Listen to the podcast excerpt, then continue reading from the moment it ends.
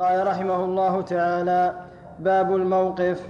عن عبد الله بن عباس رضي الله عنهما قال بت في بيت خالتي ميمونة فقام رسول الله صلى الله عليه وسلم يصلي فقمت عن يساره فأخذ بيدي من وراء ظهره فعدلني فعدلني كذلك من وراء ظهره إلى الشق الأيمن متفق عليه. وعن جابر قال قام رسول الله صلى الله عليه وسلم ليصلي فجئت حتى قمت عن يساره فأخذ بيدي فأدارني حتى أقامني عن يمينه. ثم جاء جبار بن صخر فقام عن يسار رسول الله صلى الله عليه وسلم فأخذ بيدينا جميعا فدفعنا حتى أقامنا خلفه. رواه مسلم. وعن أنس قال صليت أنا ويتيم في بيتنا خلف النبي صلى الله عليه وسلم وأم سليم خلفنا رواه مسلم.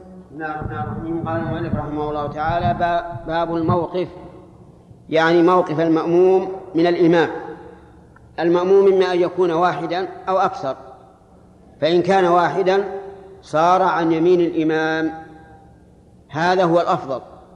ولو وقف عن يساره صحت الصلاة لكن الأفضل أن يكون عن يمينه. دليل ذلك حديث عبد الله بن عباس رضي الله عنهما. قال بت عند خالتي ميمونة. ميمونة بنت الحارث الهلالية أخت أم عبد الله بن عباس. وبات عبد الله بن عباس رضي الله عنهما في بيت النبي صلى الله عليه وعلى آله وسلم لينظر كيف يصلي. لأن عبد الله بن عباس كان صغيرا. توفي الرسول عليه الصلاة والسلام وهو قد قارب الاحتلام. لكنه حريص على العلم. ولهذا قال النبي صلى الله عليه وعلى آله وسلم اللهم فقهه في الدين وعلمه التأويل. فقام النبي صلى الله عليه وسلم يصلي من الليل. لأنه صلى الله عليه وسلم كان يقوم من الليل. يتهجد كما قال كما قال ربه عز وجل إن ربك يعلم أنك تقوم أدنى من ثلثي الليل ونصفه وثلثه وطائفة من الذين معك. فكان يقوم ويصلي طويلا حتى إن قدميه لتتفطر من طول القيام. فقيل له في ذلك كيف تفعل هذا وقد غفر الله لك ما تقدم من ذنبك وما تأخر؟ قال أفلا أكون عبدا شكورا. صلوات الله وسلامه عليه. ابن عباس رضي الله عنه يقول إن النبي صلى الله عليه وسلم قام بخفية خوفا من أن ينتبه ابن عباس من من نومه لكنه لحرصه استيقظ فقام وتوضأ ثم جاء ليصلي مع النبي صلى الله عليه وعلى آله وسلم ووقف عن يساره لأنه لا يدري. فأخذ النبي صلى الله عليه وعلى آله وسلم برأسه من ورائه وجعله عن يمينه ولكنه لم يقل شيئا. يعني لم يقل لا تعد ولا نهاه ولا أمر احدا من الأمة أن يكون عن يمين الإمام. إذا لم يكن إلا إمام ومأموم. ولهذا اختار شيخنا عبد الرحمن بن سعد رحمه الله أن كون المأموم عن يسار عن يمين الإمام سنة وليس بواجب. وما قاله هو الصواب أنه ليس بواجب. فلو صلى المأموم الواحد إلى جنب الإمام الأيسر كل الصلاة فلا حرج. في هذا الحديث دليل على فوائد. منها جواز مبيت الإنسان عند محرمه وزوجها. خالته محرم له والزوج نبي الله صلى الله عليه وسلم. لا سيما إذا كان يقصد بذلك التعلم. ومنها حرص ابن عباس رضي الله عنهما على العلم. وكان رضي الله عنه من أحرص الصحابة على العلم حتى إنه يأتي إلى الرجل. من أصحاب الرسول صلى الله عليه وسلم ليأخذ عنه حديثا عن الرسول صلى الله عليه وسلم. فيأتي إليه في القائلة في الحر فيجده نائما. فيتوسد ابن عباس رضي الله عنهما رداءه وينام على عتبة الباب حتى يستيقظ الرجل ويأخذ منه الحديث. فيقول له يا ابن عم رسول الله كيف تفعل هذا؟ لماذا لم تستأذن؟ قال لا أستأذن وأنت نائم. وسئل عبد الله سئل عبد الله بن عباس بما أدركت العلم؟ قال أدركت العلم بثلاث لسان سؤول. سؤول يعني كثير السؤال. وقلب عقول وبدن غير ملول. رضي الله عنه. في هذا الحديث أيضا دليل على أن الأفضل للمأموم إذا كان مع إمام واحد أن يكون عن يمينه. وفي هذا دليل على مشروعية الحركة إذا كان ذلك من مصلحة الزكاة من مصلحة الصلاة. ولهذا تحرك النبي عليه الصلاة والسلام فأدار عبد الله بن عباس إلى يمينه وتحرك ابن عباس أيضا. وفيه دليل على أنك إذا أردت أن تعدل الذي قام عن يسارك فلا تعدله من أمامك. عدله من من ورائك. لأنك لو عدلته من أمامك تقدم عليك. والمأموم لا يتقدم على الإمام. ومنها جواز الجماعة في النفل. لكن هذا لا دائما بل أحيانا. يعني مثلا لو فرضنا جماعة في منزل وأراد أحدهم أن يصلي صلاة التهجد بإخوانه جماعة فلا بأس. لكن ليس دائما أحيانا. والذي يحضرنا من ذلك ابن عباس رضي الله عنهما وعبد الله بن مسعود وحذيفة بن اليمان. كل هؤلاء صلوا مع النبي صلى الله عليه وسلم صلاة الجماعة في التهجد. حذيفة يقول قمت مع الرسول صلى الله عليه وعلى آله وسلم في الليل أصلي معه. قرأ الفاتحة. ثم شرع في البقرة. فقلت يركع عند المئة يعني إذا أتم مئة آية ومضى حتى أكملها. ثم قرأ النساء حتى أكملها. ثم قرأ آل عمران حتى أكملها. ثلاث سور. كم من جزء؟ خمسة أجزاء وربع. مع أن النبي صلى الله عليه وسلم كان من عادته أن يرتل القرآن ويقف عند كل آية. وعبد الله بن مسعود رضي الله عنه وهو شاب صلى معه ذات ليلة في الليل فقام النبي صلى الله عليه وعلى آله وسلم وأطال القيام. يقول عبد الله حتى هممت بأمر سوء. قيل له يا أبا عبد الرحمن بما هممت؟ قال هممت أن أقعد وأدعه. شوف سبحان الله. الرسول صلى الله عليه وسلم أسن من عبد الله بن عبد بن مسعود ومع ذلك أطال القيام. وابن مسعود هم أن يقعد. وقول حذيفة إنه قرأ البقرة ثم النساء هذا في أول الأمر.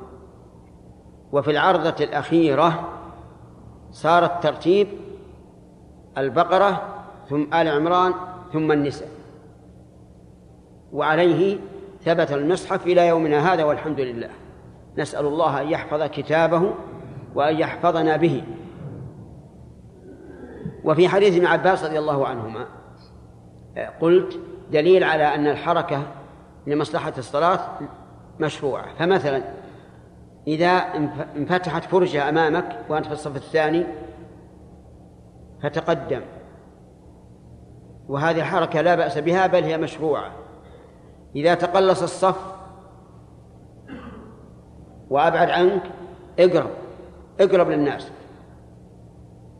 وهذه حركة مشروعة لأن سد الخلل من الأمور المطلوبة.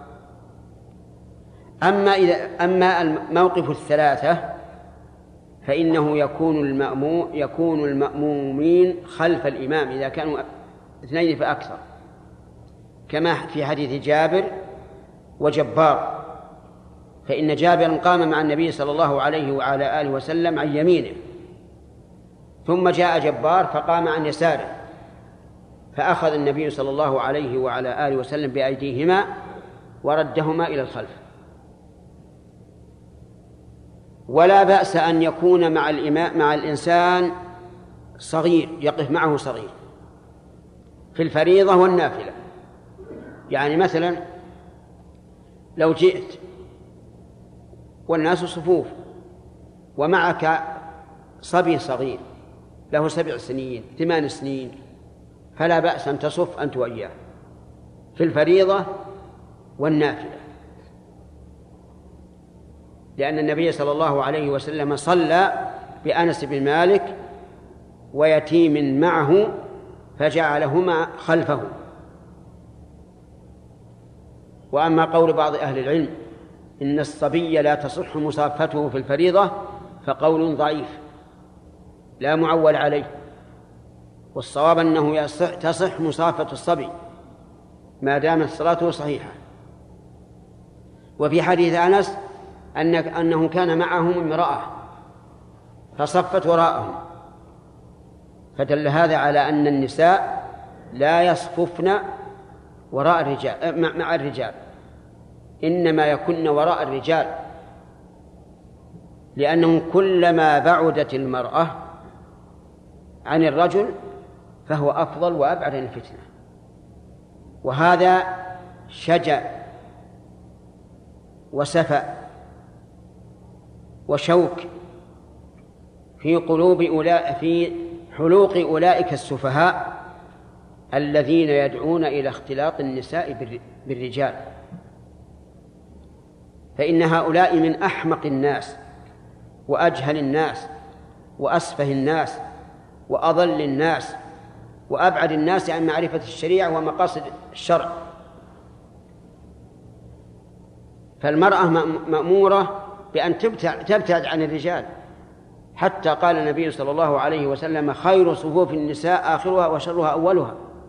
وذلك لأن أولها أقرب إلى الرجال من آخرها.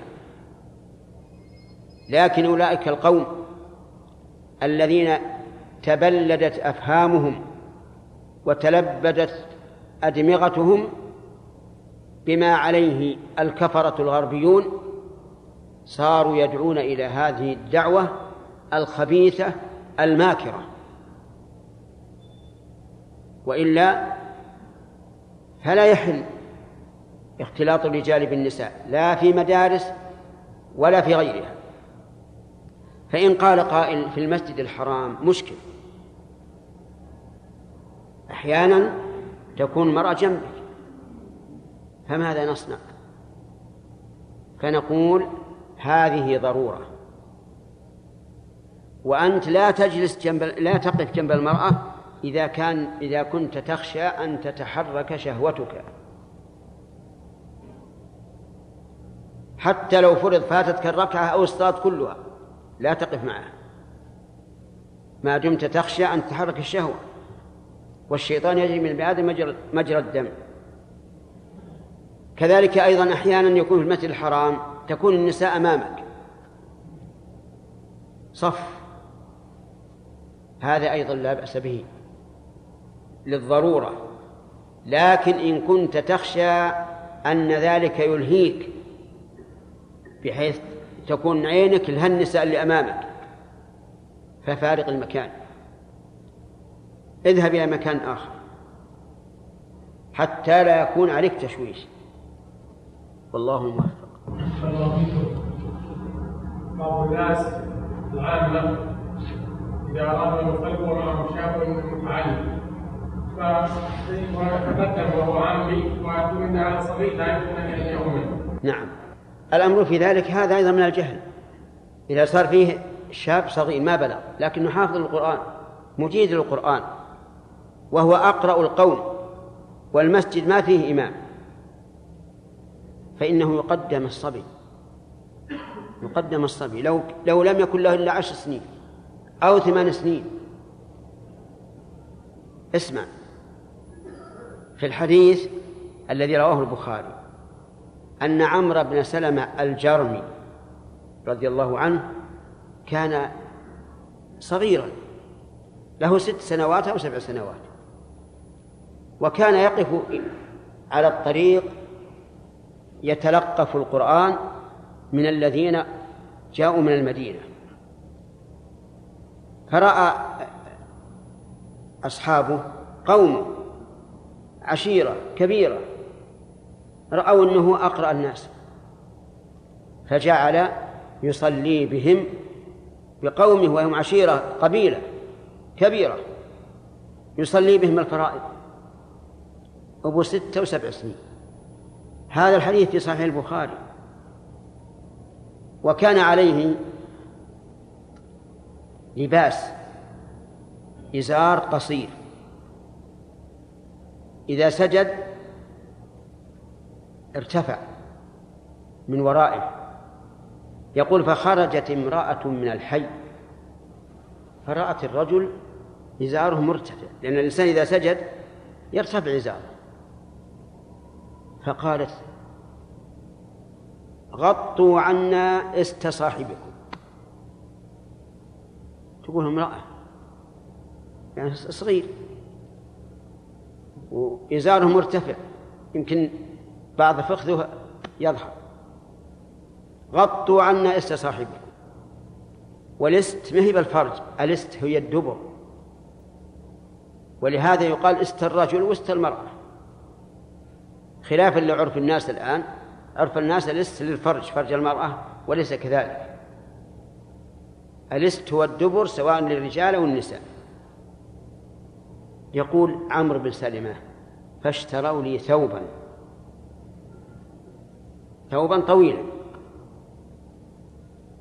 فما فرحت بعد الإسلام كفرحي بهذا الثوب. فقراء. فالشاهد يا شيخ حمد أنه يجوز أن يكون الصبي إماما في الفريضة كما يجوز أن يكون إماما في النافلة. الله عليك إذا ما قدم الجماعة هل له أن يتقدم؟ القوم أقرأهم لكتاب الله سواء قدموه أو تقدمه إلا إن خاف فتنة لأنه ربما لو يتقدم وفيه ناس من الكبار اللي عندهم جهل ربما يمنعونه ويحصل كلام وفتنة.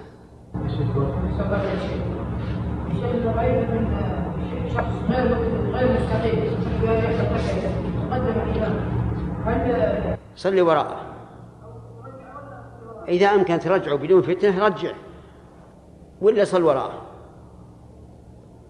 إذا أمكن ترد هذا الحليق لأن الحليق عاص لله على بصيرة والعياذ بالله. مجاهر بالمعصية. الحليق أشد من شارب الدخان. يعني لو اجتمع اثنين واحد يشرب الدخان وواحد حليق. أيهما أحق بالإمامة شارب الدخان. إذا كانوا سواء في في بقية الصفات. لأن شارب الدخان ما هو يشربه دائما ولا يعلن. ما يشرب إلا أحيانا وربما لا يشربه إلا في بيته. وحلق اللحية وش تقولون؟ معلن بالمعصية. كأنما يقول للناس اشهدوا بأنه عاص لله ورسوله. والعياذ بالله.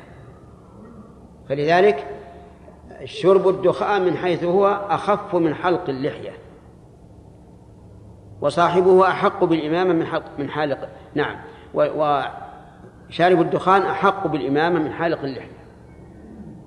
نسأل الله أن يهدينا وإياكم صراطا مستقيما وعن أنس رضي الله عنه قال صليت أنا ويتيم في بيتنا خلف النبي صلى الله عليه وسلم وأم سليم خلفنا رواه مسلم.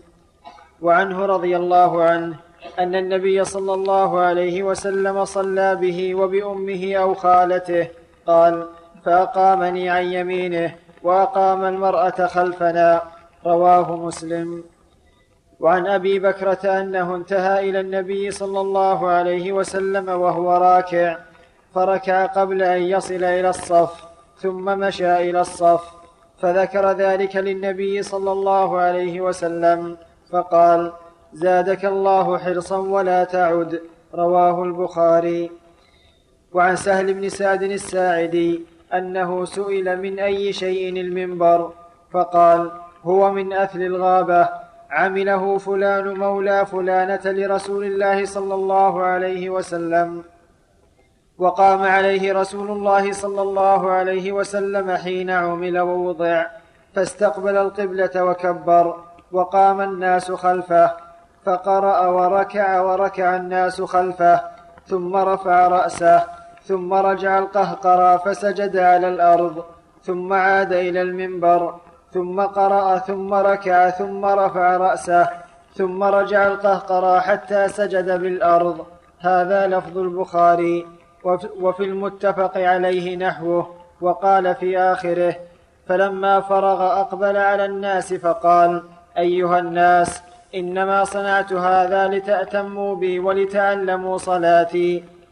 بسم الله الرحمن الرحيم. هذه احاديث في باب الصوم. منها حديث أنس رضي الله عنه أن النبي صلى الله عليه وسلم صلى به وبأمه في بيته وهذه صلاة تطوع وكان معه يتيم يعني صبي لم يبلغ قد مات أبوه فجعل الصبي وأنسا خلفه وكانت أم سليم أم أنس خلفه. ففي هذا دليل على فوائد. منها جواز صلاة النفل جماعة لكن أحيانا لا دائما. ومنها حسن خلق النبي صلى الله عليه وعلى آله وسلم وتواضعه عليه الصلاة والسلام حيث حضر بنفسه إلى بيت أنس بن مالك وأنس خادمه وصلى بهم ليتبرك المكان. لأن النبي صلى الله عليه وسلم من خصائصه التبرك بآثاره الكريمة. ومنها أن موقف الصبي والبالغ خلف الإمام سواء في الفريضة أو في النافلة. فلو أن أن هناك رجلين ومعهما صبي فأقام الصلاة فليكن الصبي والرجل خلف الإمام لا في الفريضة ولا في النافلة. وقول من قال من الفقهاء رحمهم الله إن الصبي لا تصح مصافته في الفريضة قول لا دليل عليه بل الدليل على خلافه لأن ما ثبت في النفل ثبت في الفرض إلا بدليل. ولذلك كان القول الراجح أن الصغير يصح أن يكون إماما في الفريضة وفي النافلة. وأنه لا دليل على أنه يصح أن يكون إماما في النافلة دون الفريضة. ثم ذكر حديث أبي بكر رضي الله عنه. أبي بكر غير أبي بكر. أبو بكر دخل والنبي صلى الله عليه وعلى آله وسلم راكب فخاف أن تفوته الركعة. فكبر وركع ثم دخل في الصف. فلما انصرف النبي صلى الله عليه وسلم قال من الفاعل؟ قال أبو بكر أنا. قال قال الرسول له زادك الله حرصا ولا تعد. لأن النبي صلى الله عليه وعلى آله وسلم علم أنه إنما فعل ذلك حرصا على إدراك الركعة. فدعا له. وقال زادك الله حرصا. ولا تعد يعني لا تعد لمثل هذا. ففي هذا الحديث فوائد منها حسن خلق النبي صلى الله عليه وسلم وحسن دعوته إلى الحق. فليس بجاف ولا جاف ولا غليظ بل يعامل كل إنسان بحسب حاله. ومنها أنه ينبغي للإنسان إذا رأى رجلا أخطأ وهو يعلم أو يغلب على ظنه أن نيته الخير أن يدعو له بالخير. ولا يوبخ. ولهذا قال زادك الله حرصا. ومنها أنه لا يجوز للإنسان أن يركع ولا أن يكبر الإحرام حتى يدخل في الصف. لقول النبي صلى الله عليه وعلى آله وسلم ولا تعد ومنها أن المسبوق تسقط عنه قراءة الفاتحة إذا أدرك الإمام في الركوع. المأموم يجب عليه أن يقرأ الفاتحة كالإمام لكن إذا أدرك الإمام راكعا كبر للإحرام وركع وتسقط عنه الفاتحة في هذا الحال لأنه لم يدرك الوقوف الذي هو محل قراءة الفاتحة. فتسقط عنه. لقول الله تعالى فاتقوا الله ما استطعتم. ومنها المبادرة لتوجيه الناس إلى الخير ودلالتهم على الحق. لأن النبي صلى الله عليه وعلى آله وسلم من حين صرف سأل من الفاعل؟ حتى قال أبو بكر أنا. ومنها صراحة الصحابة رضي الله عنهم. وأن الإنسان يقول الحق ولو كان على رأسه. بعض الناس إذا أخطأ في جماعة ولم يعرف وقيل من الذي فعل هذا؟ أسكت. هذا غلط. تكلم بما بالحق. قل أنا لعل الله أن يجعل على يديك إرشادا للحاضرين. ومنها أن الإنسان إذا دخل المسجد. فإنه لا يقول كما يقول الجهلة. اصبروا إن الله مع الصابرين. بعض الناس إذا دخل والإمام راكع قال اصبروا إن الله مع الصابرين. يعني انتظر لا ترفع. هذا غلط. وكذلك لا يتنحنح. يدخل بالهدوء والسكينة. إن أدرك فذاك وإن لم يدرك فالنية قد تبلغ تبلغ الإنسان ما لا يبلغه الفعل. والله هاجر من مكة إلى المدينة في أول سنة من الهجرة والثاني في السنة الثانية وهما سواء في حفظ القرآن وفي علم السنة فالأقدم هجرة أولى ولو كان أصغر فإن كانوا في الهجرة سواء يعني جاءوا في وقت واحد. فأقدمهم سلما يعني إسلاما السلم معناه الإسلام. كما قال عز وجل يا أيها الذين آمنوا ادخلوا في السلم كافة أي في الإسلام. فالأكثر إسلاما هو الأولى.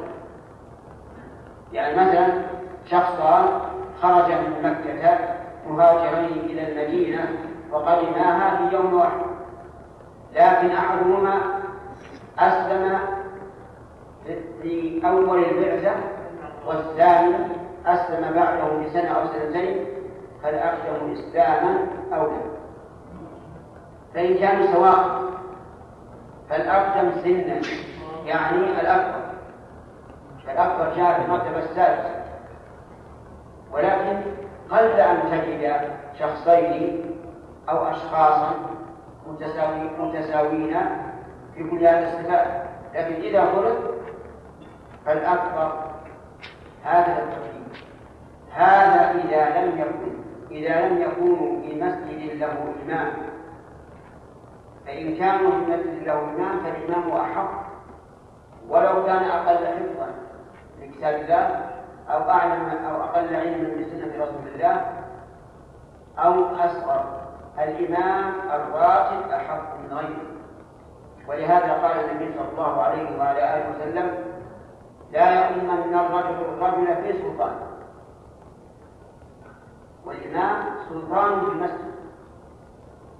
هو الذي يدبر الجماعة إذا جاء وأمر بالإقامة أقيمت الصلاة وإذا لم يأتي لم تقم الصلاة حتى يحضر أي يوكل فالإمام سلطان في المسجد.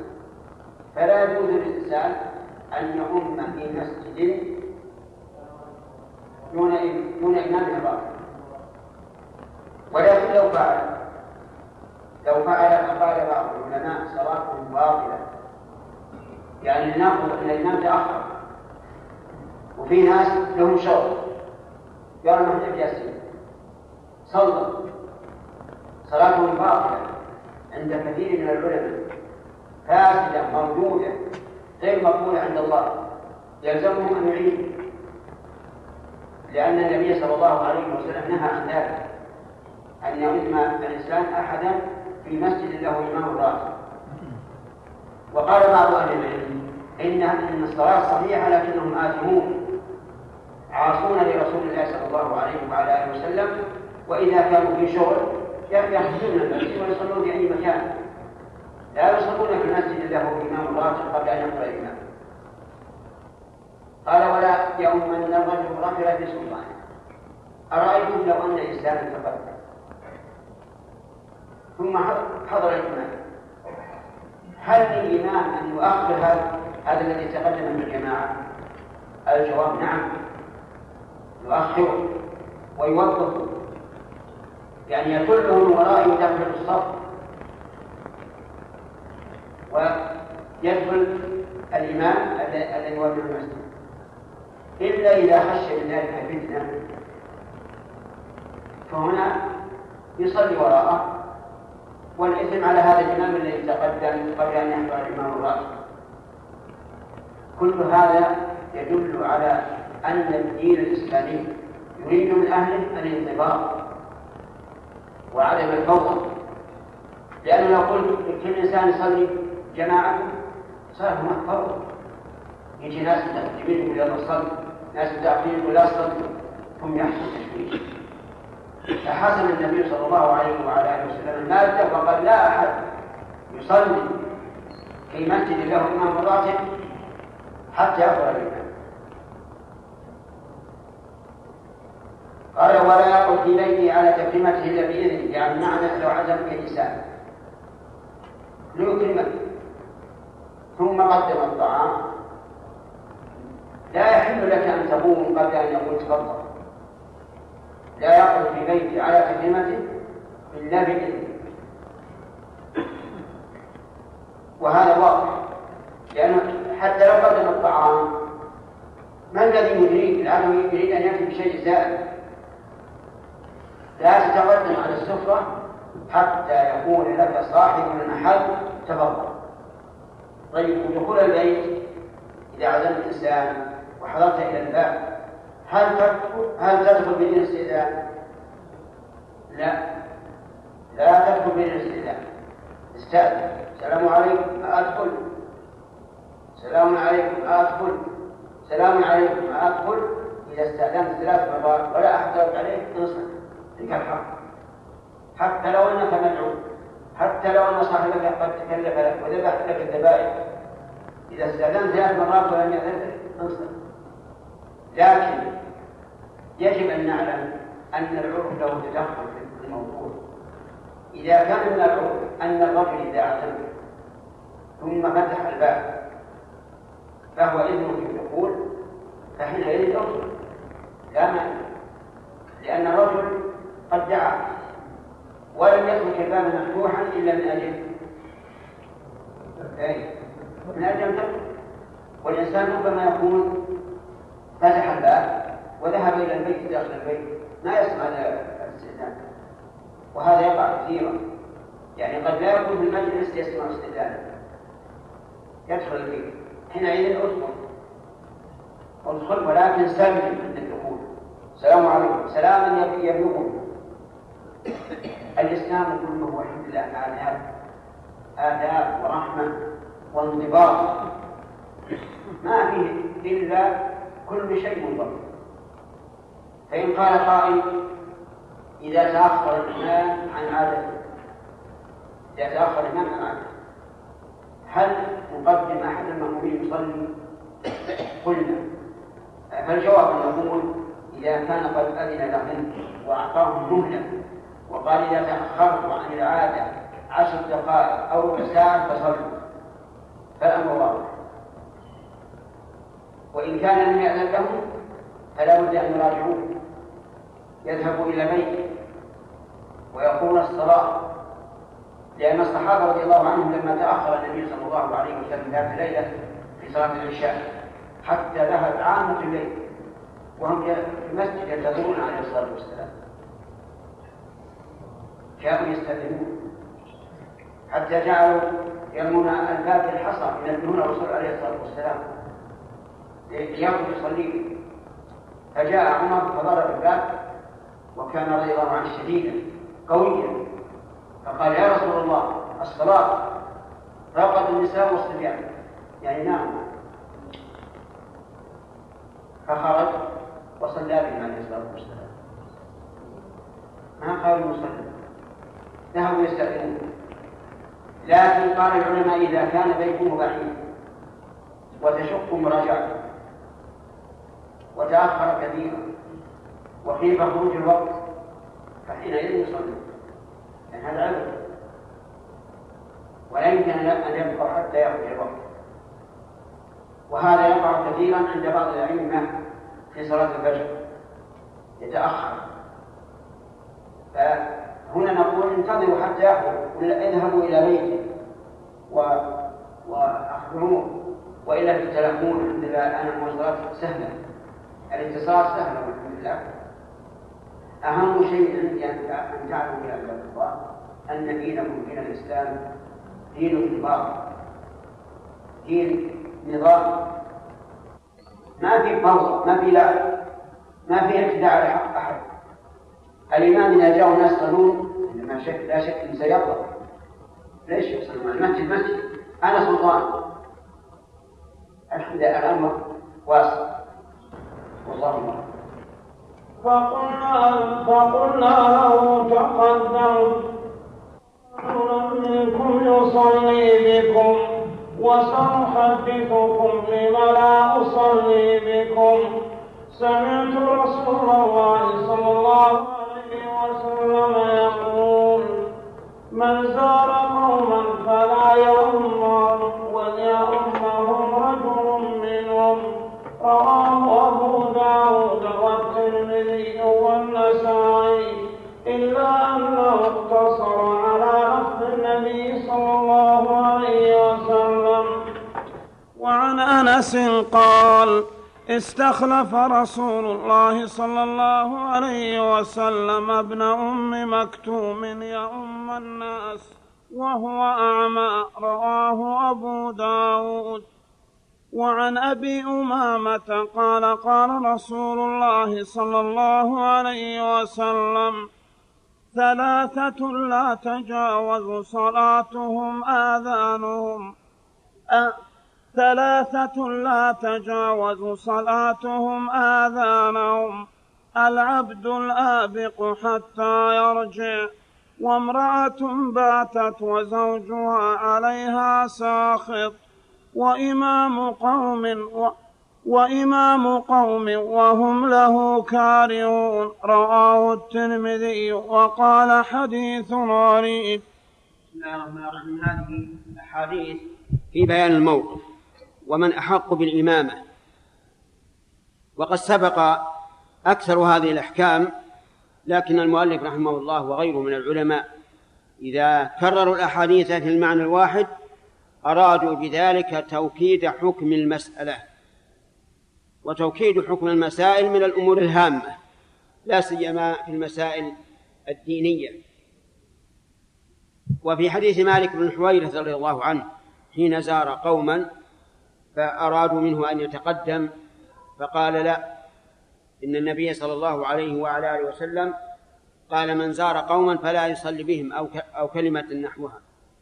فهذا يشهد لما سبق لا يؤمن الرجل الرجل في سلطانه. وعلى هذا فإذا كنت ضيفا عند إنسان فهو أحق بالإمامة منك ولو كنت أقرأ منه لأنه صاحب البيت. لكن إن قدمك فلا بأس. أن تتقدم لأن الحق له لا سيما إن كنت أقرأ منه وأعلم بالسنة. وفي حديث الأخير أن ثلاثة لا تجاوز صلاتهم آذانهم أي أنها لا ترفع والعياذ بالله. لا ترفع إلى الله عز وجل. وذكرهم وذكر منهم الرجل يؤم قوما وهم له كارهون. يعني لا يريدون أن يصلي بهم. ولكن إذا صلى بهم فإن صلاته لا لا تتجاوز أذنه والعياذ بالله. لا ترفع لأنه أكرههم. ولكن إذا قال قائل هل المراد الجميع أو المراد ولو واحدا أو الأكثر؟ قال العلماء المراد الأكثر. لأن الجميع يندر أن يكونوا كلهم يكرهون إمامته. والواحد لا يؤثر والأقل لا يؤثر. فالعبرة بالأكثر. إذا كان أكثر أهل المسجد لا يريدونه إما لكون قراءته سقيمة وإما لكونه يسرع في الصلاة وإما لكونه يتأخر وإما لكونه تارة يتقدم وتارة يتأخر المهم إذا كرهوه فلا يصلي به. ما هو المقصود من الجماعة؟ الائتلاف والاجتماع. فإذا عاد الأمر بالعكس فلا يفعل. فإن فعل فظاهر الحديث أن صلاته لا تقبل. ويمكن أن يحمل الحديث أن أنه يحرم أجر الجماعة. لأنه هو الذي حصلت فيه المخالفة. لا أصل الصلاة. وأما الثاني فهو العبد الآبق حتى يرجع. العبد الآبق يعني المملوك. إذا هرب من سيده فإنها لا تقبل صلاته حتى يرجع. وظاهر الحديث أنها لا تقبل صلاته الفريضة ولا النافلة حتى يرجع. وقال بعض العلماء صلاة الفريضة تقبل لأنه سوف يصلي سواء عند سيده أو في حال إباقه. فزمنها مستثنى شرعا. وأما النافلة فلا تصح. وهذا هو المشهور عند أصحابنا الحنابلة رحمهم الله يقولون نفل الآبق غير صحيح وفرضه صحيح. وعللوا ذلك بأن الفرض إيش؟ مستثنى. سيصلي سواء عند سيده أو وهو هارب بخلاف النفل. وهذا من باب تخصيص أن العموم بالعلة وفيه خلاف بين العلماء. هل يخصص العموم بالعلة أو لا؟ والذي ينبغي أن يقال العلة ثلاثة أقسام. قسم منصوص عليها فلا شك أن العموم يخص بها. مثل إذا كنتم ثلاثة فلا يتناجى اثنان دون الثالث فإن ذلك يغم. فهنا العلة منصوصة وهو قوله فإن ذلك يغم. فإذا كان لا يهتم هذا الثالث الذي الذي يتناجى فيه عنده الاثنان فلا بأس أن يتناجيا لأن العلة منصوصة. قسم آخر علة غير منصوصة لكنها ظاهرة واضحة. والقسم الثالث علة ضعيفة مستنبطة لكنها ضعيفة. الأخيرة لا يخص بها العموم لا شك. والثانية الوسطى الأمر فيها متردد. هل يخص العموم أو لا يخص؟ مثاله مسألة العبد العابق ظاهر الحديث أن العبد العابق لا تصح صلاته الفريضة ولا النافلة وإذا رجعنا إلى العلة قلنا الفريضة لا تنطبق على عليها العلة ذلك لأنه سوف يصلي لأنه مستثنى سواء عند سيدها أو وهو هارب أما الثالث ممن لا تجاوز صلاتهم آذانهم فهي المرأة تبيت وزوجها عليها ساخط. الزوجة إذا باتت وزوجها ساخط عليها لا تقبل صلاة وهذه يقال فيها ما يقال في العبد الآبق. الفريضة تقبل لأنها ستصلي سواء رضي الزوج أو لم يرضى والنافلة لا تقبل لأن الزوج له حق. ولذلك قال النبي صلى الله عليه وعلى آله وسلم لا يحل لامرأة تؤمن بالله واليوم الآخر أن تصوم وزوجها شاهد إلا بإذنه. والله الموفق. قال رحمه الله تعالى باب ما على الإمام عن أنس رضي الله عنه قال ما صليت وراء إمام قط أخف صلاة ولا أتم صلاة من النبي صلى الله عليه وسلم وإن كان ليسمع بكاء الصبي فيخفف مخافة أن تفتن أمه. متفق عليه. وعن أبي قتادة قال قال رسول الله رضي الله عنه كل ما ذكرت صحابي رضي الله عنه. وعن أبي قتادة رضي الله عنه قال قال رسول الله صلى الله عليه وسلم إني لا أدخل في الصلاة وأنا أريد إطالتها فأسمع بكاء الصبي فأتجوز في صلاتي مما أعلم من شدة من, من شدة وجد أمه من بكائه رواه البخاري. وعن أبي هريرة رضي الله عنه قال قال رسول الله صلى الله عليه وسلم إذا صلى أحدكم إذا صلى أحدكم للناس فليخفف فإن فيهم السقيم والضعيف والكبير وإذا صلى أحدكم لنفسه فليطول ما شاء. متفق عليه. وعن قيس بن أبي حازم رضي الله عنه قال أخبرني أبو مسعود أن رجلا قال والله يا رسول الله إني لا أتأخر عن صلاة الغداة من أجل فلان مما يطيل بنا. فما رأيت رسول الله صلى الله عليه وسلم في موعظة أشد غضبا منه يومئذ. ثم قال إن منكم منفرين فأيكم ما صلى بالناس فليتجوز. فإن فيهم الضعيف والكبير وذا الحاجة. متفق عليه. وعن أبي هريرة رضي الله عنه قال قال رسول الله صلى الله عليه وسلم يصلون لكم فإن أصابوا فلكم وإن أخطأوا فلكم وعليهم. رواه البخاري. الرحيم قال المؤلف رحمه الله تعالى باب ما يجب على الإمام. يعني من مراعاة الناس ومراعاة السنة قبل كل شيء. لأن الإمام عليه مسؤولية كبيرة إذ أن الذين وراءه كلهم يقتدون به. فلا بد أن يراعي السنة ولا بد أن يراعي الأمور الطارئة. أما السنة فأن يصلي كما كان النبي صلى الله عليه وعلى آله وسلم يصلي. يخفف في إتمام. كما قال أنس رضي الله عنه ما صليت وراء إمام قط أخف صلاة ولا أتم صلاة من النبي صلى الله عليه وسلم. فذكر وصفين الخف والإتمام يعني التخفيف والإتمام. ولما قال أخف صلاة قال ولا أتم لئلا يظن الظان أنه يخفف تخفيفا يخل بالطمأنينة. وهذا لا يجوز. إذن الإنسان إذا كان إماما ليس يصلي لنفسه حتى إذا شاء عجل وإذا شاء أبطأ يصلي للناس. فماذا يجب عليه؟ مقتضى الأمانة أن يصلي كما كان النبي صلى الله عليه وعلى آله وسلم يصلي. فمثلا في صلاة الفجر يوم الجمعة ماذا يقرأ؟ ألف لام تنزل السجدة في الأولى وهل أتى؟ في الثانية. هاتان السورتان. لو قرأ بهما الإمام في في كثير من مساجدنا اليوم لأنكروا ذلك أشد الإنكار. فهل يخفف من أجل ذلك؟ لا لا يخفف لأن هذا تخفيف. هذه صلاة النبي صلى الله عليه وعلى آله وسلم. وقد قال أنس ما صليت وراء إمام قط أخف صلاته من النبي صلى الله عليه وسلم.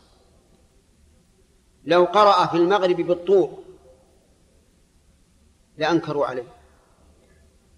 وقالوا اقرأ باقتصار المفصل فنقول لا بأس أن يقرأ بسورة الطور في المغرب لأن النبي صلى الله عليه وسلم قرأ بها وقرأ بالمرسلات في سورة المغرب وقرأ بسورة الدخان. كذلك أيضا في الركوع. الإمام يقول الركوع إلى عشر تسبيحات. لو أن الإمام بقي عشر تسبيحات يسبح لأنكر الناس ولكن لا يهمه إنكاره.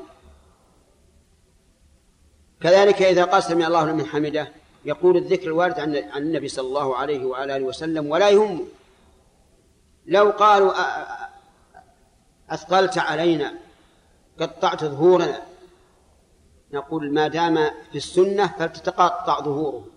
ما يهم.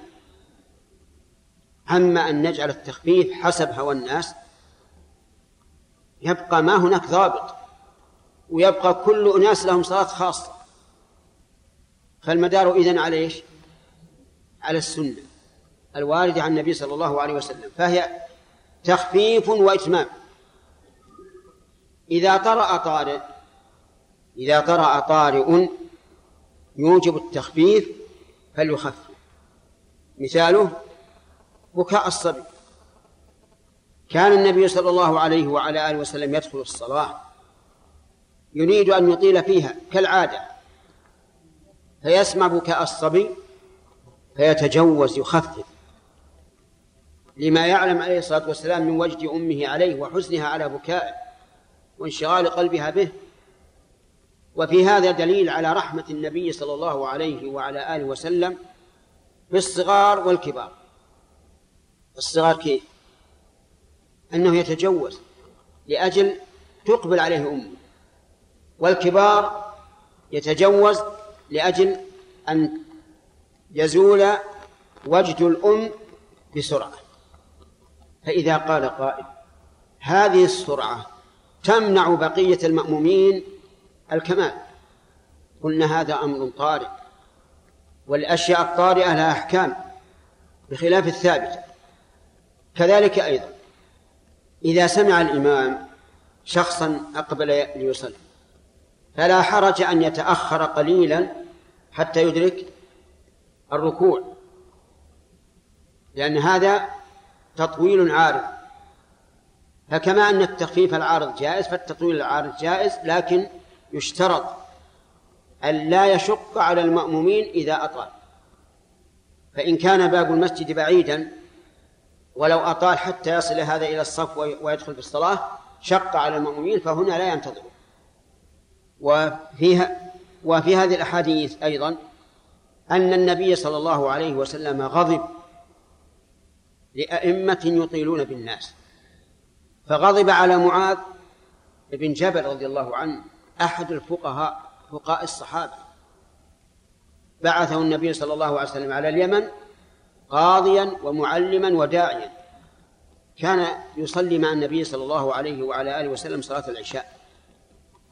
ثم يخرج إلى قومه فيصلي بهم صلاة العشاء. فدخل ذات ليلة وشرع في سورة البقرة. شرع في سورة البقرة. فانصرف أحد المصلين وصلى وحده. سورة البقرة كم من جزء؟ جزئين وحول النصف. انصرف وصلى وحده وذهب إلى أهله. فتكلم فيه معاذ. وقال بعضهم الرجل نافق. نافق أي صار منافقا. ليش تخلف؟ فذهب الرجل إلى النبي صلى الله عليه وسلم وأخبره. فدعا معاذا فغضب عليه غضبا شديدا. وقال له أتريد يا معاذ أن تكون فتانا؟ ومعنى فتانا؟ أي صادا للناس عن طاعة الله عز وجل. ثم وعظه وقال له هلا قرأت بسبح اسم ربك الأعلى والليل إذا يغشى والضحى والشمس وضحاها وما أشبه ذلك. وهذا من النبي صلى الله عليه وسلم دليل على أنك أنك تقرأ في صلاة العشاء بمثل هذه السور سورة. وما يفعله كثير من الأئمة اليوم تجده لا يكاد يقرأ شيئا من المفصل. يقرأ من البقرة من آل عمران من النساء من العنكبوت من هذه السور الطوال, الطوال بعض الآيات. قال ابن القيم ولم يحفظ عن النبي صلى الله عليه وسلم أنه قرأ في الفريضة من وسط السورة. أبدا. ثم هؤلاء الذين يقرؤون من هذه السورة الطوال يوجدون في قلوب بعض الناس انشغالا. كيف؟ إذا بدأ مثلا مع سيقول السفاء من الناس الجزء الثاني من البقرة. والإنسان يعرف أن هذا أو, أو, أو هذا جزء أو ابتداء الجزء الثاني من البقرة. ينشغل خاطر يقول متى يركع؟ وقد يكون الإنسان مشغول. لكن لو قرأ من من السور المفصل يعرف متى ينتهي ولا ما يعرف؟ يعرف فيطمئن. لكن تقرأ من من وسط السورة الطويلة الإنسان يشتغل خاطر. متى يركع؟ متى؟ هذا غلط. فما دام ليس من هدي الرسول عليه الصلاة والسلام هذا وما دام يشغل بعض الناس فإنه لا تنبغي قراءته وأبلغ من ذلك في في البعد عن السنة ما يفعله بعض الناس الأئمة. يبدأ من أول القرآن ويمشي إلى آخر القرآن. وهذا ليس من هدي النبي صلى الله عليه وسلم بل هو محدث. ثم يقال له أنت تدعي أنك تريد أن تسمع الجماعة القرآن كله. وهل كل من صلى معك اليوم يصلي معك إلى أن تكمل القرآن؟ أجيبوا جماعة. لا يمكن يروحون المسجد آخر ويمكن يجي ناس جدد ما سمعوا أول ما أول القرآن. فهذا من التصرف والاجتهاد الخاطئ. لكن مشكل يتولى الإمامة أناس يتعبدون لله تعالى بأهوائهم. أنا لست أقول إن هذا حرام بمعنى أنه لا يجوز لأن كلمة حرام صعبة وللإنسان أن يقول أنا إن الله قال اقرأوا ما تيسر من القرآن. لكن أقول ترتيب هذا الشيء من أول القرآن إلى آخره هذا بدعة. أعظم الخلق خشية لله من؟ محمد عليه الصلاة والسلام. وأحب وأحب الناس إلى تبليغ القرآن الرسول عليه الصلاة والسلام.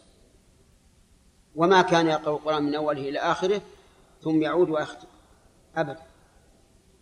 فهل أنت أيها الرجل أفقه من الرسول أو أعلم بما يرسل الخلق من الرسول أو أنصح من الرسول للخلق؟ كل هذا ليس ليس حاصلا. فالمهم أن الإمام عليه مسؤول. ولذلك نرى أن كل من تولى الإمامة فليقرأ كلام العلماء قبل أن يكون إماما ليقرأ كلام العلماء ماذا يق... ماذا على الإمام من قول وفعل. وليحكم سنة الرسول عليه الصلاة والسلام.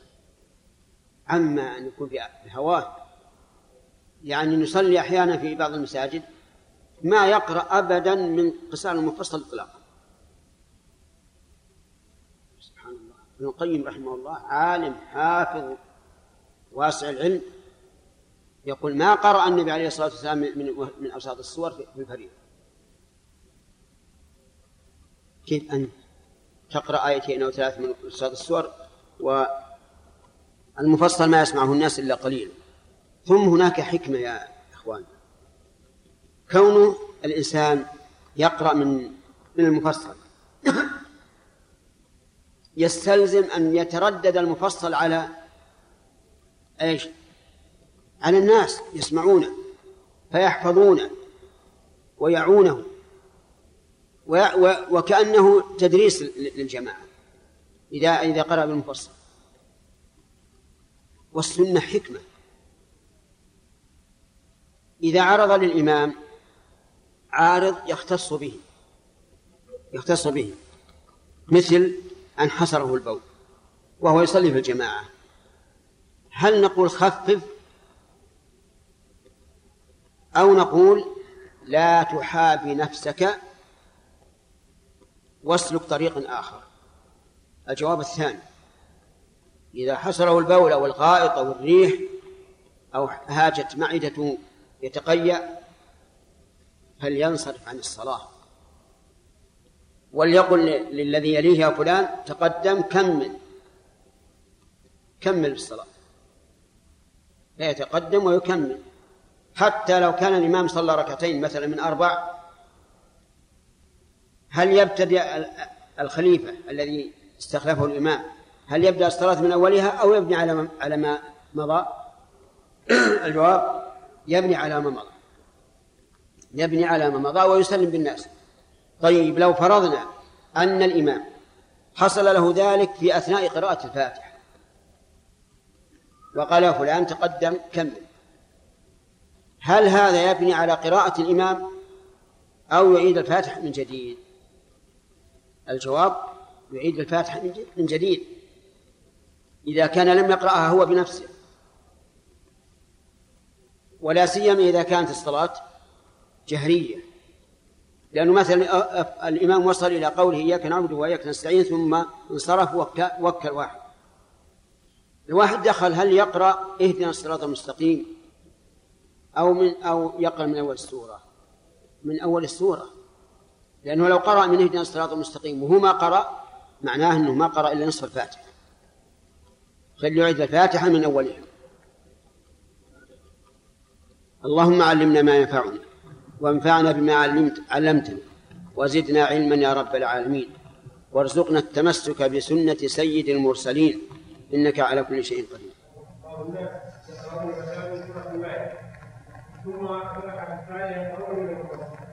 نعم. نعم لا بأس. لا يعني مثلا الإنسان قرأ من أوسط السورة وفي الثاني من المفصل لا بأس. لكن الأفضل أن يقرأ أولا من المفصل. هذا هو الأفضل.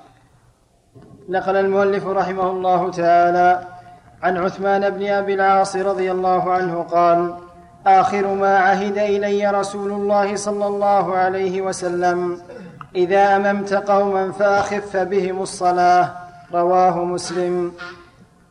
وفي رواية له أن رسول الله صلى الله عليه وسلم قال له أم قومك؟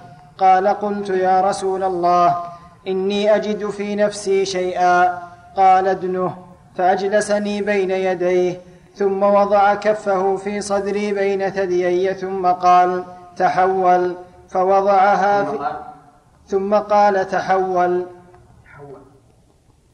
فوضعها في ظهري بين كتفي ثم قال أم قومك فمن, فمن أم قوما فليخفف فإن فيهم الكبير وإن فيهم المريض.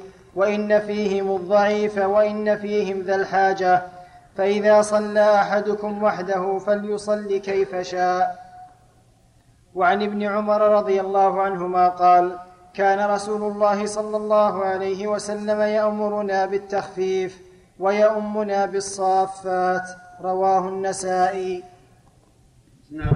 هذه أحاديث تؤيد ما سبق وتشهد له في أن الإمام يجب أن يراعي المأمومين وأن يصلي بهم كما كان النبي صلى الله عليه وعلى آله وسلم يصلي بأصحابه. فقد كان صلى الله عليه وعلى آله وسلم يصلي بأصحابه ويقرأ بالسور الطويلة لكنها من السنة كما يقرأ بالصافات والدخان ويقرأ بألف لام تنزيل السجدة وبهل أتى على الإنسان وما أشبه ذلك. فما وافق فعل النبي صلى الله عليه وعلى آله وسلم فهو تخفيف وما زاد عليه فهو تثقيل وما نقص عنه فهو تفريط. والإمام يصلي لنفسه ولغيره. الإنسان إذا صلى لنفسه فإن شاء أطال وإن شاء قصر بشرط أن لا يترك الطمأنينة. وأما إذا صلى للناس فيجب أن يصلي كما كان النبي صلى الله عليه وعلى آله وسلم يصلي. لأنه أمين مؤتمن. والأمين يجب أن يفعل ما هو أنفع وأصلح لمن ائتمنه. ولهذا قال صلى الله عليه وسلم إذا صلى أحدكم لنفسه فليصلي ما شاء. أو قال فليطول ما شاء. هو بالخيار إن شاء طول وإن شاء قصر. لكن إذا أما الناس فلا بد أن يراعي السنة التي جاءت عن رسول الله صلى الله عليه وسلم. وفي قوله فليطول ما شاء دليل على أنه لا بأس أن يتجاوز الإنسان في صلاته بالتطويل الزائد عن السنة لأن النبي صلى الله عليه وعلى آله وسلم أباح ذلك. ولكن لو قال قائل هل الأفضل أن أطيل أو أن أو, أو أن أوافق السنة؟ فالجواب الجواب أن أوافق السنة. ولو خففت فلو قال إنسان أنا بصلي الظهر وبقرأ سورة البقرة في أول ركعة سورة آل عمران في ثاني ركعة وأسبح مئة مرة في الركوع ومئة مرة في السجود وأدعو قلنا هذا جائز ما دمت تصلي نفسك. لكن ليس هو الأفضل. الأفضل اتباع السنة. ولو صلى الإنسان سنة الفجر فالأفضل فيها التخفيف. لو قال بزود القراءة زود الركوع والسجود قلنا لا بأس لكن هذا خلاف السنة. السنة التخفيف. ولو صلى الإنسان ركعتين خلف المقام في الطواف وقال أنا في مكان فاضل. أبى أطول قلنا لا تطول. الأفضل التخفيف. لا سيما أن ركعتين في خلف المقام. المكان ليس لك لك ولغيرك. خفف وغادر المكان يأتي إنسان آخر يصلي خلف المقام. ولهذا كان النبي صلى الله عليه وعلى آله وسلم يخفف الركعتين خلف المقام. خلافا لمن يفعل بعض الجهال الآن تجده يطول خلف المقام وإذا سلم رفع يديه وقام يدعو. وحجز المكان عن غيره. وهذا لا يحل له أن هذا المكان ليس له. ليس له إلا مقدار صلاة خفيفة ركعتي الطواف والباقي يغادر. المهم أن الإنسان ينبغي له أن يتبع السنة تطويلا وتقصيرا. وهذا أفضل أن يفعل ما من أن يفعل ما تواه نفسه من التطويل. والله المستعان. الجهر؟ أي إذا صلى وحده صلاة العشاء أو المغرب أو الفجر فهو بالخيار إن شاء جهر وإن شاء أسر. باب ما على المأموم من المتابعة وحكم المسبوق. عن البراء بن عازب رضي الله عنه قال كنا نصلي خلف النبي صلى الله عليه وسلم فإذا قال سمع الله لمن حمده لم يحن, لم يحن أحد منا ظهره حتى يضع النبي صلى الله عليه وسلم جبهته على الأرض. متفق عليه. وعن أنس رضي الله عنه قال صلى بنا رسول الله صلى الله عليه وسلم ذات يوم فلما قضى صلاته أقبل علينا بوجهه فقال أيها الناس إني إمامكم. فلا تسبقوني بالركوع ولا بالسجود ولا بالقيام ولا بالانصراف فإني أراكم أمامي ومن خلفي رواه مسلم. بسم الله الرحمن الرحيم. قال المؤلف رحمه الله تعالى باب ما يلزم المأموم من المتابعة وحكم المسبوق. ثم ذكر حديث البراء بن عازب رضي الله عنه أنهم كانوا يصلون مع النبي صلى الله عليه وعلى آله وسلم فإذا قال سمع الله لمن حمده لم يحن أحد منهم ظهره حتى يضع النبي صلى الله عليه وعلى آله وسلم جبهته على الأرض يعني حتى يصل إلى السجود. وهكذا يجب على المأموم أن لا ينتقل من الركن الذي هو فيه حتى يصل الإمام إلى الركن الذي بعده. فمثلا إذا قال سمع الله لمن حمده وأراد أن يسجد لا تسجد حتى تراه وضع جبهته على الأرض. وبعض الناس من من حين يقول الله أكبر للسجود يسجد وربما وصل إلى الأرض قبل الإمام. وهذا غلط انتظر حتى تراه واصلا إلى الأرض. كذلك إذا قال سمع الله لمن حمده لا ترفع حتى تعلم أنه وقف. وكذلك إذا قال للسجود وهو جالس وبين السجدتين ثم سجد لا تتحرك تبقى جالسا حتى يضع جبهته على الأرض.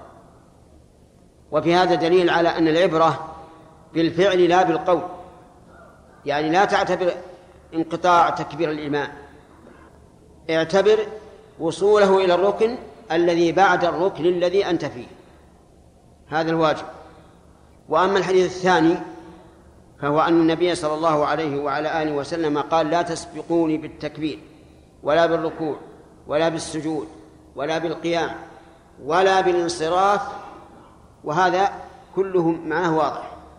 يعني لا تسجد قبل الإمام ولا تركع قبله ولا تكبر قبله ولا تسجد قبله بل ولا تنصرف حتى ينصرف.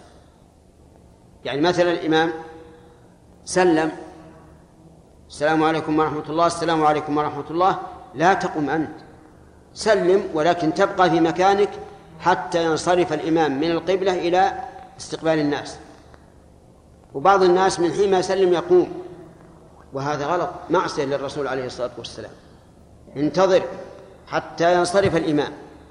والإمام ليس له حق أن يبقى مستقبل القبلة إلا بقدر ما يقول أستغفر الله ثلاث مرات اللهم أنت السلام ومنك السلام تبارك يا ذا الجلال يا ذا الجلال والإكرام ثم ينصرف. ولا ولا يسجن الناس. بعض الأئمة تجده يتأخر في الانصراف عن القبلة. فيقع الناس في حرج. هل يقومون قبل أن ينصرف؟ هل يبقون ويحبسهم؟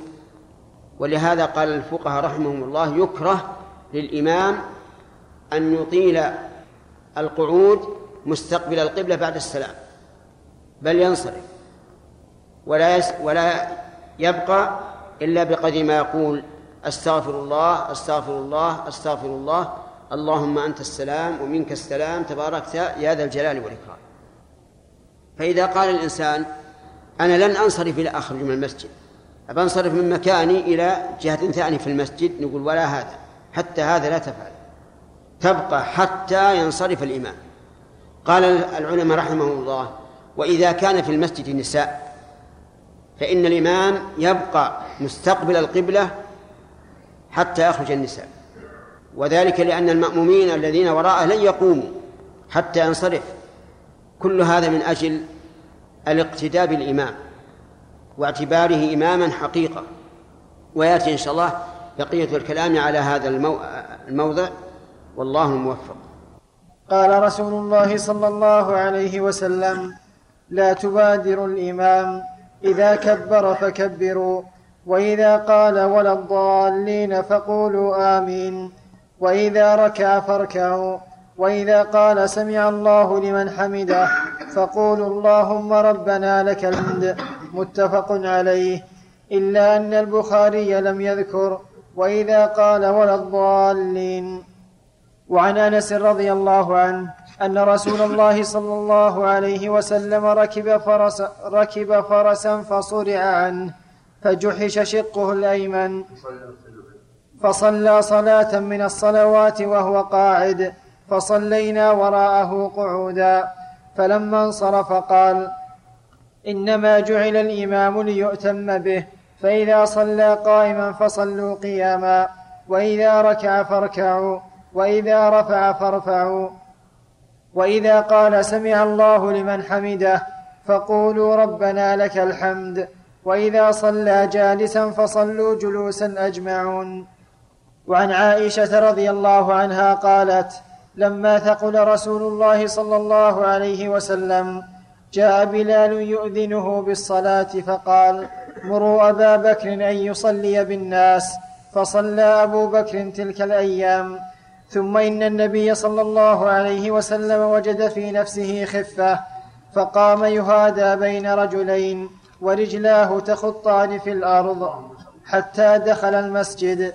فلما سمع أبو بكر حسه ذهب يتأخر فاومى إليه رسول الله صلى الله عليه وسلم الا يتأخر. فجاء حتى جلس عن يسار أبي بكر وكان أبو بكر يصلي قائما. وكان رسول الله صلى الله عليه وسلم يصلي قاعدا. يقتدي أبو بكر بصلاة رسول الله صلى الله عليه وسلم والناس يقتدون بصلاة أبي بكر متفق عليه. وفي رواية لهما يسمع أبو بكر الناس التكبير. وعن أبي هريرة رضي الله عنه قال قال رسول الله صلى الله عليه وسلم أما يخشى الذي يرفع رأسه قبل الإمام أن يحول الله رأسه رأس حمار. متفق عليه. بسم الله الرحمن الرحيم. هذه الأحاديث في بيان أحكام الإمامة. من أهم ما جاء فيها أن المأموم تبع للإمام فلا يسبقه بالتكبير ولا بالركوع ولا بالسجود ولا بالقيام ولا بالقعود بل يأتي بذلك بعده من غير تأخير. إذا كبر فليكبر لا يتأخر حتى حتى السواك لو فرضنا أنه لم يتسوك وكبر الإمام تكبيرة الإحرام فليكبر ولا يتسوى ليبادر إذا كبر فكبروا.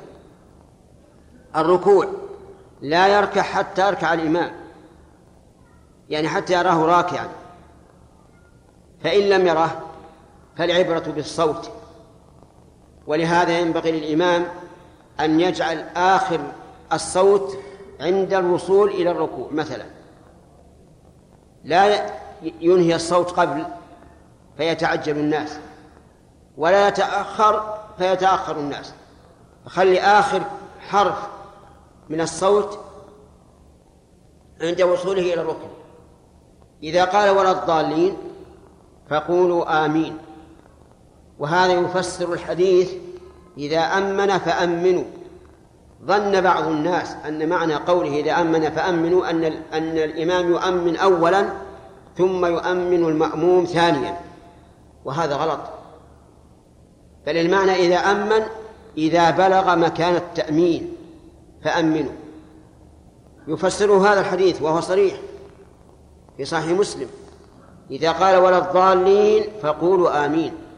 فيكون تأمين الإمام والمأموم واحدا. وهذا هو الموضع الذي يتساوى فيه الإمام والمأموم في الفعل. هذه واحدة. ثانيا إذا صلى الإمام قاعدا فصل قاعدا وإن كنت قادرا على القيام. دليل هذا أن النبي صلى الله عليه وسلم لما سرع عن من الفرس يعني سقط جحش جنبه عليه الصلاة والسلام وصار لا يستطيع القيام. فصلى جالسا فصلى الناس وراءه قياما لأنهم قادرون. فأشار إليهم أن يجلسوا فجلسوا. ثم حدثهم بعد الصلاة أن الإمام يؤتم به حتى إنه إذا صلى جالسا فصل جالسا. شوف كيف المتابعة. يترك الإنسان ركن من أركان الصلاة وهي القيام وهو القيام من أجل متابعة الإمام تصلي قاعدة إلا في حال واحدة. إذا ابتدأ الإمام الصلاة قائما ثم عرض له عارض فعجز وجلس. فهنا يتمم المأمومون صلاتهم قياما. لأن العلة حدثت له في أثناء الصلاة. والدليل أن النبي صلى الله عليه وعلى آله وسلم لما مرض وكان مرضه في أول يوم من ربيع الأول ومات في الثانية عشر منه يعني مرض موته 12 يوم عليه الصلاة والسلام. اللهم ألحقنا به في جنات النعيم. لما ثقل به المرض أمر بلالا أن يقول لأبي بكر صل بالناس. فصلى بهم. في أثناء الصلاة وجد النبي صلى الله عليه وعلى آله وسلم من نفسه خفة. خف خف المرض فخرج يصلي عليه الصلاة والسلام. فلما أحس به أبو بكر هم أن يتأخر. فأشار إليه النبي صلى الله عليه وعلى آله وسلم أن يبقى. فبقي. فقام فجلس النبي صلى الله عليه وعلى آله وسلم إلى يسار إلى يمين أبي بكر يسار أبي بكر. وكان النبي صلى الله عليه وسلم قد جيء به يهادى بين رجلين تخط رجلاه بالأرض حتى ما يقوى يمشي. اللهم صل وسلم عليه. فجعل يصلي ويكبر لكن صوته منخفض. فجعل أبو بكر يصوت بالصوت حتى يسمع الناس. فأبو بكر يقتدي بالنبي صلى الله عليه وسلم والناس يقتدون بأبي بكر. وبقي الناس يصلون قياما والرسول صلى الله عليه وعلى آله وسلم يصلي بهم جالسا. قال الإمام أحمد رحمه الله فقيه أهل الحديث ومحدث أهل الفقه. قال رحمه الله إنما لم يجلسوا لأن أبا بكر ابتدأ بهم الصلاة قائما فلزمهم الإتمام قياما. وفي هذا الحديث دليل على مسألة مهمة وهي إشارة النبي صلى الله عليه وعلى آله وسلم إلى أن الخليفة بعده من؟ أبو بكر. ما قال كلم عمر ولا علي ولا عثمان ولا ابن عباس ولا ابن مسعود ولا غيره. أبو بكر. خلفه في إمامة المسلمين بالصلاة فهو خليفته في الولاية. وهذا دليل واضح. وأيضا لما تخلف صلى الله عليه وسلم عن الحج في السنة التاسعة في بقي في المدينة جعل إمام الحجيج وأمير الحجيج أبا بكر رضي الله عنه. خليفة في أمته. ولما كلمته امرأة في حاجة لها قال ائتيني العام المقبل. قالت يا رسول الله إن لم أجدك. قال ائتي أبا بكر. وهذا واضح أنه الخليفة من بعده. ولما أمر أن تلطس الأبواب التي تشرع في المسجد أمر أن تغلق أن تسد كلها إلا باب أبي بكر. وهذا إشارة إلى أنه الخليفة ويكون بيته على المسجد. وقال صلى الله عليه وعلى آله وسلم يأبى الله ورسوله والمؤمنون إلا أبا بكر. هذه كالنصوص الصريحة. وبهذا نعرف ضلال الرافضة التي تدعي أن النبي صلى الله عليه وسلم أوصى إلى علي وأن أبا بكر وعمر اغتصبا الخلافة من بعده وأخذاها من علي. فقبحهم الله. كيف يقولون هذا الكلام بعد هذه النصوص؟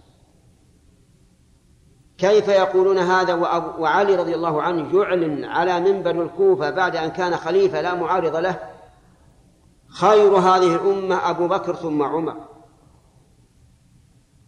لكنهم قوم لا يريدون الحق. ولذلك بعضهم والعياذ بالله يقول إن أبا بكر وعمر فاسقان منافقان ملعونان. مات على الكفر. نسأل الله العافية. قبحهم الله. كيف يقولون هذا القول؟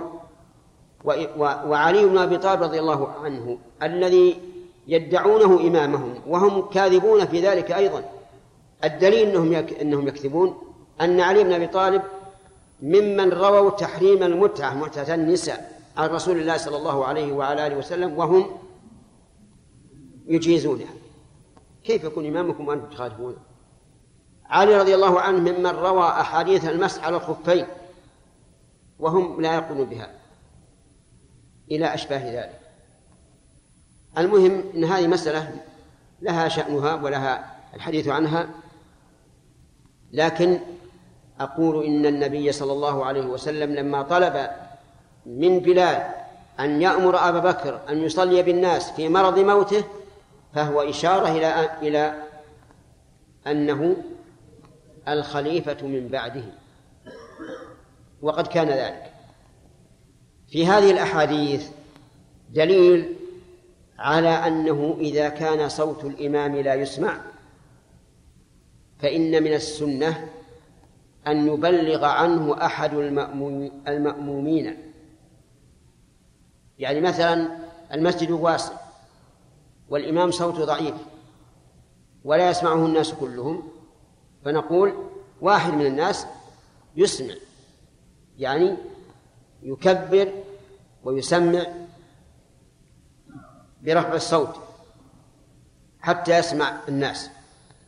في عصرنا الآن والحمد لله رب العالمين يسر الله عز وجل هذه المعدات التي تبلغ صوت الإمام من كان خارج المسجد بل من كان بعيدا عنه. ما هي؟ نعم. مكبرات الصوت. وحينئذ لا حاجة لمبلغ لا حاجة لمبلغ لماذا؟ لأن المقصود من المبلغ أن يسمع المأمومون فيتبعوا الإمام. وإذا كان الصوت يبلغ بهذا المكبر فلا حاجة. لأن المأموم يكره له أن يجهر بأي شيء من ألفاظ الصلاة. أحيانا نسمع من بعض الناس الجهر. من بعض المأمومين الجهر يجهر بالتسبيح أو بسؤال المغفرة أو ما أشبه ذلك وهذا ينهى عنه. ينبغي لمن سمعه إذا كان جنبه إلى جنبه يسكت ويغمز رجله مثلا. وإذا وإذا سلم يقول له لا تجهر فأنت منهي عن هذا. أما الإمام فمعلوم أنه يجهر في صلاة الليل في القراءة ويسر في صلاة النهار ومع ذلك ينبغي له في صلاة النهار أن يجهر أحيانا بالآية لأن النبي صلى الله عليه وسلم كان يسمعهم الآية أحيانا. وفي هذه الأحاديث. دليل على أهمية المتابعة لأن التكبير إنما شرع الجهر به لتحقيق المتابعة. قال العلماء والمأمومون بالنسبة للمتابعة أربعة أقسام. الأول المسابق والثاني الموافق والثالث المتابع. والرابع المتخلف. كم هذه؟ أربعة.